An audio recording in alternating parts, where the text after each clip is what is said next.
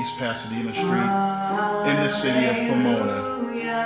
You're listening to our live Bible class, Inside the Page, here on Tuesday nights at 7 p.m. Our Sunday morning service, Sunday morning live, begins at 8 a.m. If you've missed out on any teaching, preaching, or exhortation, please visit connectingtruth.org and click God on Demand for messages you don't want to miss. This is Pastor Carl Henderson, and my prayer is that something is said to build your faith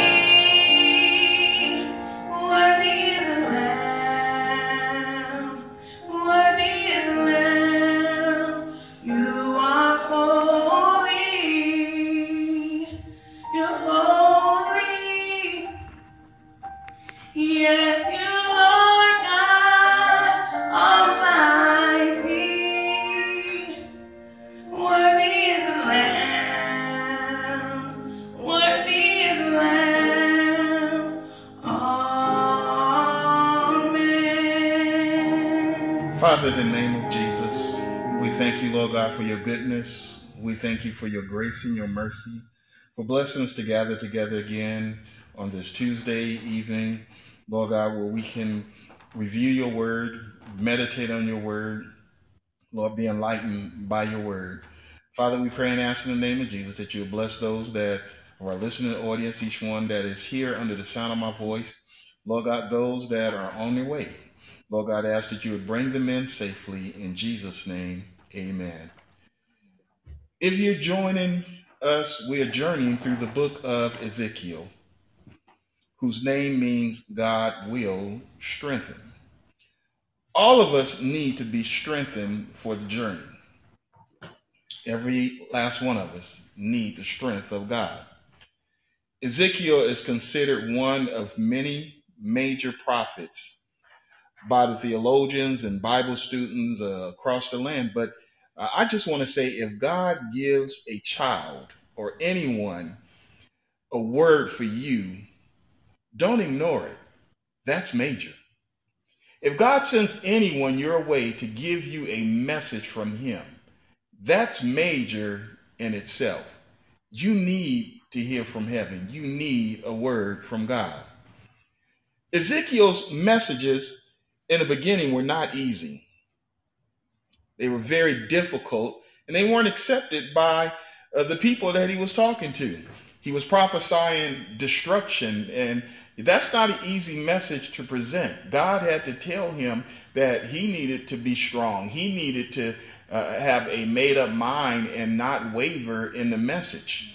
And so uh, this was not an easy task. It's never an easy task when you talk to someone about chastisement or punishment or something that they're doing. Even in our natural, when we're dealing with our children and you start talking to them about uh, about uh, don't do this or don't do that, uh, and it's based sometime upon our own experience that you'll suffer the consequences of, of what you're about to do, and it's unavoidable, or it's going to catch up with you down the line, or you know, or maybe we saw someone else do the same thing and what they did uh, had terrible consequences that that followed. And so Ezekiel's message was telling the people that there is destruction that is on the way. Now, the central figure of the book of Ezekiel is God. We should never lose focus over the fact that God is uh, the center of everything. Matter of fact, He's the audience. Well, it, it, it could be a 100, 200, 300 of us in here. God is the audience. He's the He's the uh, the audience. We're the one to worship. We're there to worship Him. We're not there to be entertained by God. We're there to worship and to praise Him. Uh, the Bible said that He's looking for those that worship Him in spirit and in truth. And that's what we're about. We're about worshiping God in spirit and in truth.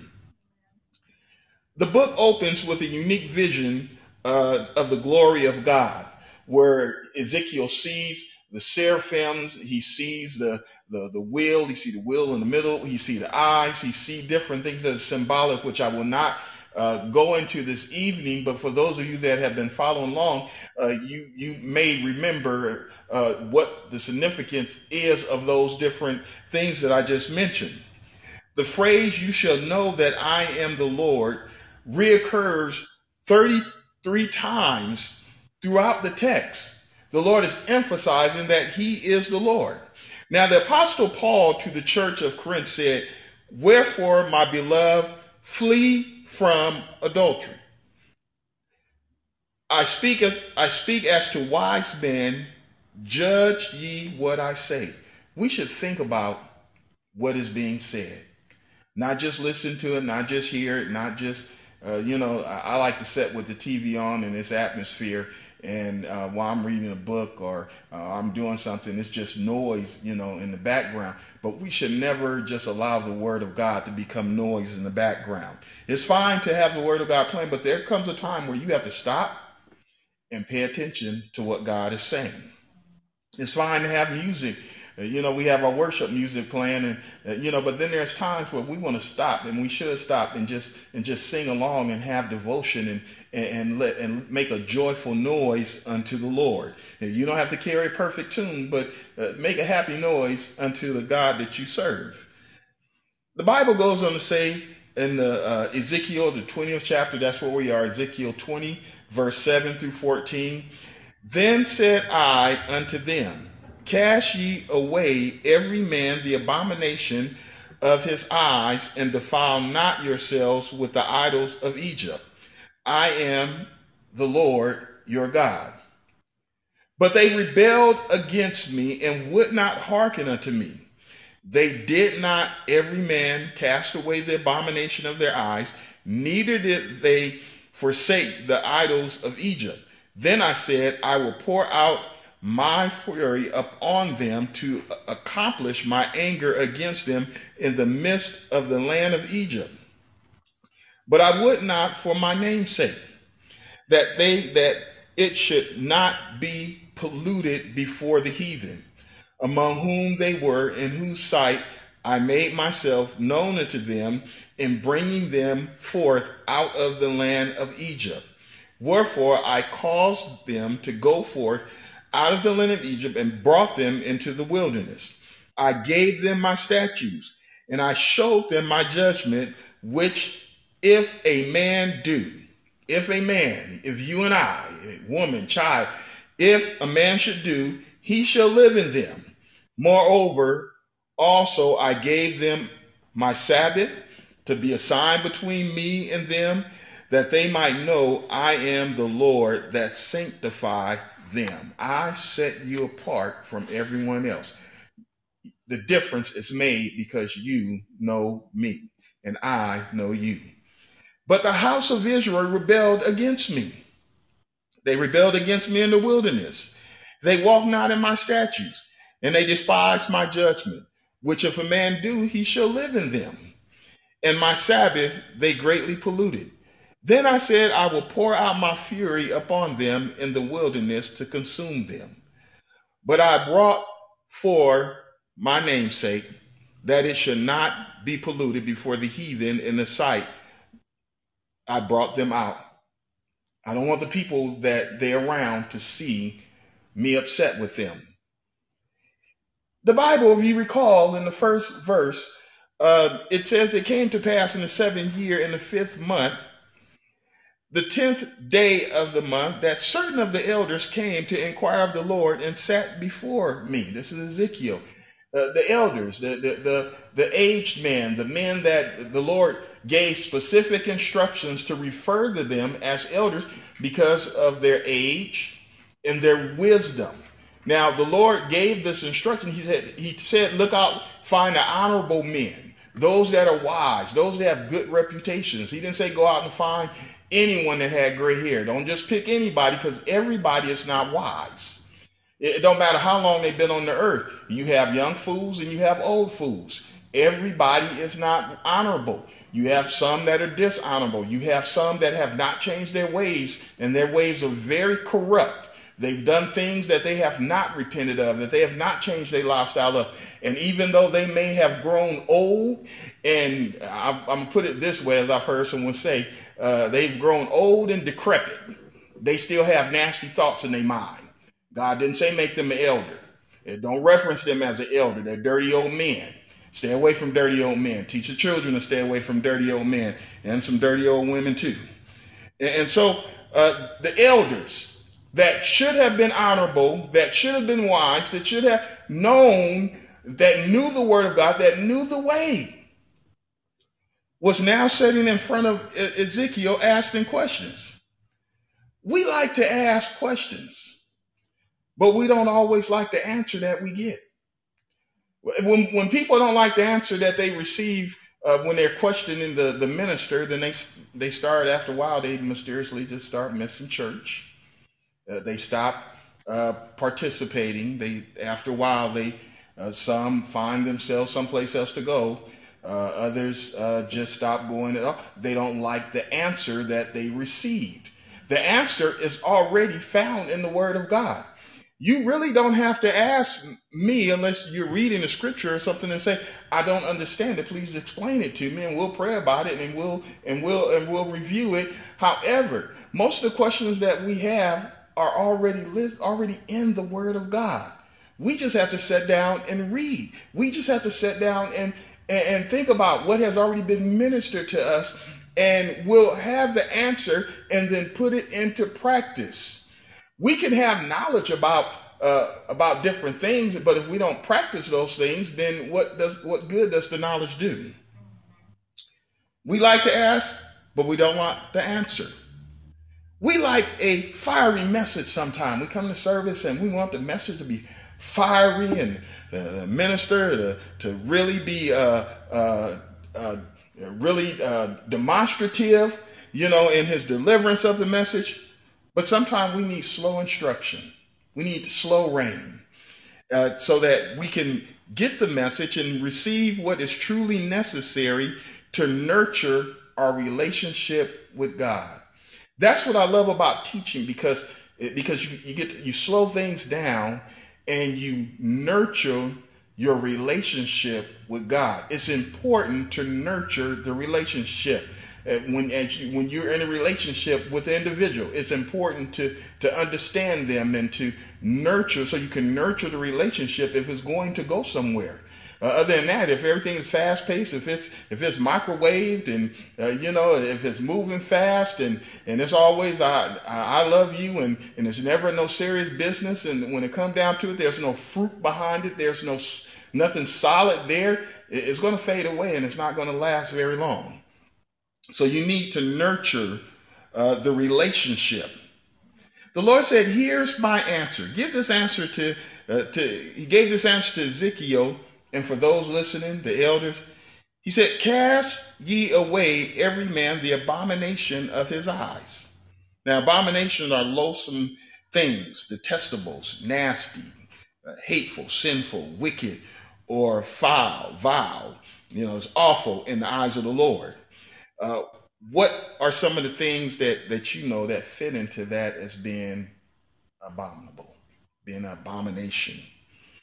I'm sure that that we know some things. There may have been some things that we did before we gave our life to Christ.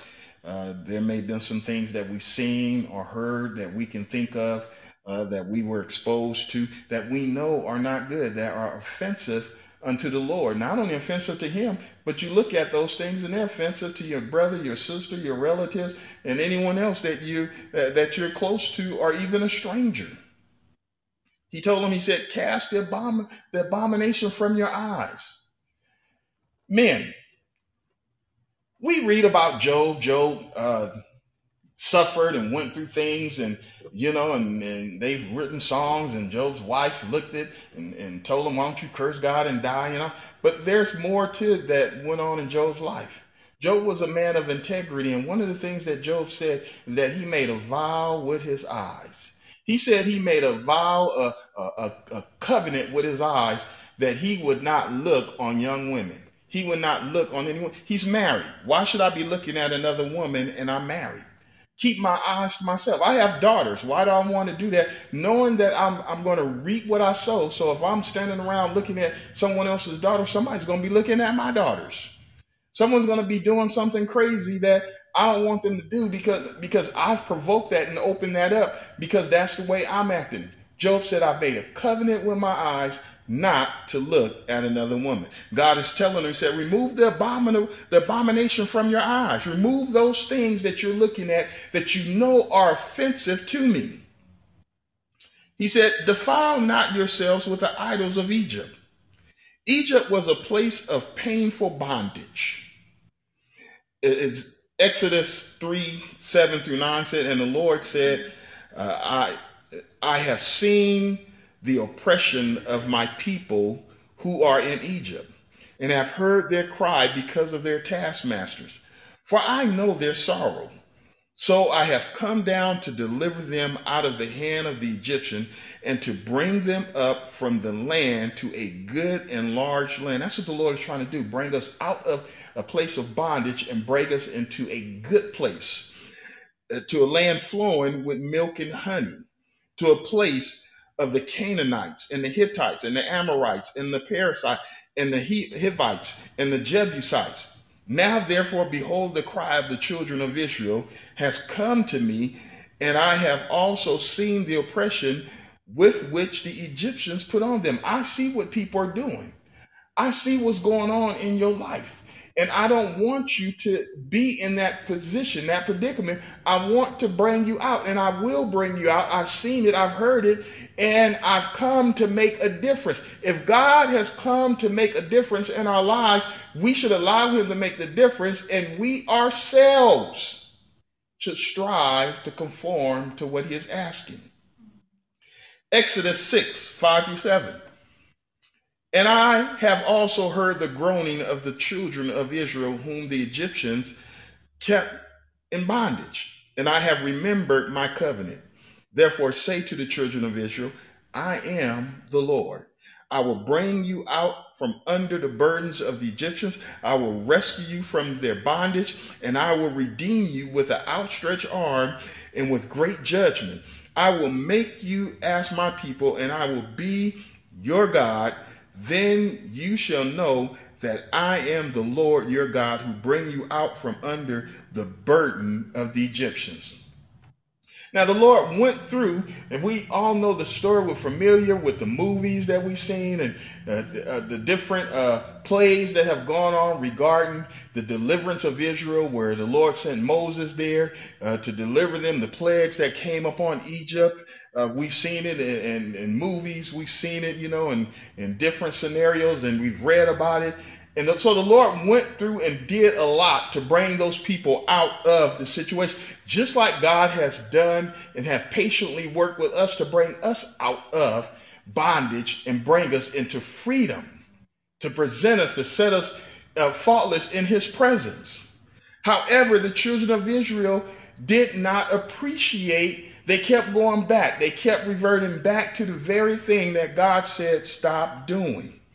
Now, idols in Egypt, and I, I have a list of idols on your syllabus, and, I, am not going to go through all of them, but but uh, you can read them on your own time. But some of them uh, are the Egyptian god uh, Ammon was considered the king of the gods or goddesses, thought to be the father of the pharaohs. Mut the mother goddess of the Egyptians, the primal deity who wore two crowns on her head, each representing Upper and Lower Egypt. And the list goes on and on of the different gods that they served and the way they dressed. They wore, uh, they they look like lions. They look like uh, vultures. They look like birds. They look like uh, uh different thing, cows and calves. Uh, when we see those things, we also see that in our movies today. So the impact and the influence of that have traveled down through history where we see the Egyptian culture and different things, gods and goddesses resembled in television shows and in movies and different things that have impacted the lives of many. And they believed in magic and they exercised magic. They prayed to different gods and different things for it to be fertile. They prayed for pregnancies. They prayed for the, the fertileness of the land. They prayed for uh, an afterlife and how to be accepted into the afterlife and different things that went on in their culture, which still exists even today. Even today, people practice these things, and we see uh, the different um, Hinduism and and different things that are being exercised, which is all part of the culture that went on. In Egypt, gods and goddesses were the depiction of all fundamental necessities required for sustaining their life. Their life. Not my life, their life. That's what they believed in that day and time. And, and uh, there's some that today that practice uh, a lot of different rituals unto different uh, idols that have been created, different idols that have been purchased, different things that they have found and claimed to be. Many cults developed and many associations were made because of the uh, the interconnection of Egyptian idol worship. Instead of Israel leaving the idols behind them, they carried the idols and false existence of idols, uh, meme, along and provoke God. The thing that you are making excuses to hold on to, refusing to let go, can and will eventually cause a problem. Now, meme, uh, M E M E, uh, is the is an ideal or behavior or style that spreads by uh, means of imitation from person to person. We see somebody else doing something that look cool, and so we're gonna we're gonna do it too. And you know, don't look like they got in trouble, so we're gonna do it too. And uh, you know, but uh, this is within the culture of of Egypt, in which they saw them doing these things, and they tried to adapt and do these things as well. And so uh, it's like a, a, meme is just like a virus. You know, right now we're dealing with the coronavirus. We're hearing about that all over the news. There's been a few cases that have broken out here in the in the United States and uh, right here in California. And even there's a plane that uh, may have already landed in Alaska, and uh, the people that were going to be tested in Alaska before they uh, flew down here to the nearby airport, Ontario Airport, next to us, uh, to test them out. And so uh, it's like a virus, it's a contaminant. And you don't want a habit. A habit it will it, it will mirror itself, and it try to mirror itself in someone else. It tries to mirror itself in another person, and, and it creates nothing but death, hell, and destruction. Exodus 32, 1 through 8. It says, And when the people saw that Moses delayed to come down out of the mountain, the people gathered themselves together unto Aaron, Moses' brother and priest, and said unto him, Get up, get up and make us gods, which shall go before us. For as this, for as this Moses, we don't know what has become of him. Moses, who brought us up out of land of Egypt and went up into the mountain, and we haven't heard from him. God was dealing with Moses. Sometimes you need to separate yourself to be dealt with by God the leader needs to separate themselves and hear clearly what God is saying. That's why it's important for me to, to arrive at service early before anyone else and spend time in prayer. I need to hear what the Lord is saying. I, I need to pray when I'm at home, turn everything off and hear what the Lord is saying. And he may not say anything. He just may be enjoying the fact that I'm in his presence, that I am waiting for him. That's enough right there to move God. But we need to take time to just spend with the Lord. And the Lord called Moses and told him to come up, and he was dealing with Moses. And while he was away, the people told uh, Aaron to make us gods. And Aaron said to them, Break off the golden earrings which are in your ears, your wives and your sons and your daughters, and bring them to me. And all the people break off the golden earrings which were in their ears and brought them unto Aaron. And he received them at their hand and fashioned it with a graving tool after he had made it of molten and made a molten calf. And they said, These be our be thy gods. O Israel, which brought thee up out of the land. What a slap in the face. What an insult to God. That we should turn and look to something else after the Lord did the work. Don't give God any glory.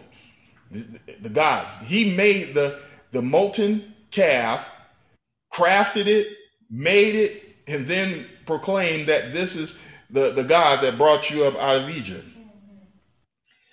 The, the Bible goes on to say uh, that when Aaron saw it, he built an altar before it. He built an altar. And Aaron made pro- uh, a proclamation and said, Tomorrow is the feast of the Lord. Now he's recognizing that even tomorrow, that, that we're going to have a service. There is a service that is to be dedicated unto the Lord.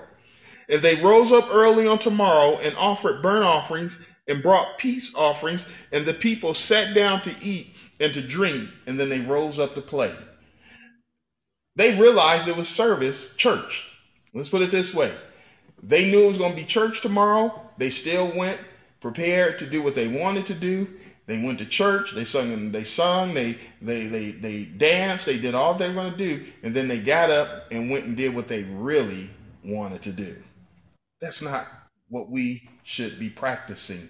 That's not something we should encourage within ourselves or anyone else. And the Lord said to Moses, Get thee down, for thy people, which thou broughtest out of the land of Egypt, have corrupted themselves. And they have turned aside quickly out of the way which I commanded them. They have made them a molten calf and have worshipped it and have sacrificed thereunto and said, These be thy gods, O Israel, which brought thee up out of the land of Egypt. The people asked Moses, brother and priest, to make them gods. He asked for their gold. He did the work of the goldsmith, then proclaimed that this is your gods that brought you up out of Egypt. Built an altar, then reminded the people that we have church tomorrow. The people went to church as usual. This is the danger. People go to church and it becomes just a habit. It becomes just a thing. This is what I do on Sundays. There's no true meaning to it in my life because they have allowed something else to take its place. They've allowed something else to take the service of God, the importance of the service of God out of them. They've allowed for something else to move God to the side and to replace him. After the people had been to service, they went on to play and do what they wanted to do and corrupted themselves. Anything you make, you create, you you you uh, uh, uh, mold it, you carve it, you pick it up and carry it to wherever it need to go, put it on that shelf over there. But yet it has no knowledge. It can't talk. It can't don't have ears. It don't have tongue. It can't do anything. The only thing it has is whatever you carved, but it has no spirit. Without your interaction, it's nothing. But yet, people will buy it. People will call it a God. They will bow down and worship it. But it's not a sovereign God. It's only what they made it to be. You made it, then claim that it talks to you. Even claim that it gives you common sense suggestions. Sounds like magic mushrooms to me. Sound like peyote, LSD, and other hallucinogens. That's what it sounds like to me, because it's pretty crazy.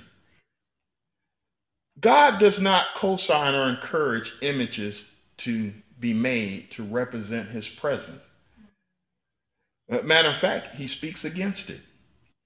In many instances, images are used to convey a twofold message. So when you look at a statue that have a bunch of arms on it, a female with six arms, and and, and you look at the little fat man with the belly sticking out, and uh, you know these are conveying other uh, messages. This is not it's not just a philosophy uh, that people say. Well, we're we're practicing the philosophy in which is. No, there's much more to that than what meets the eye and is damnable.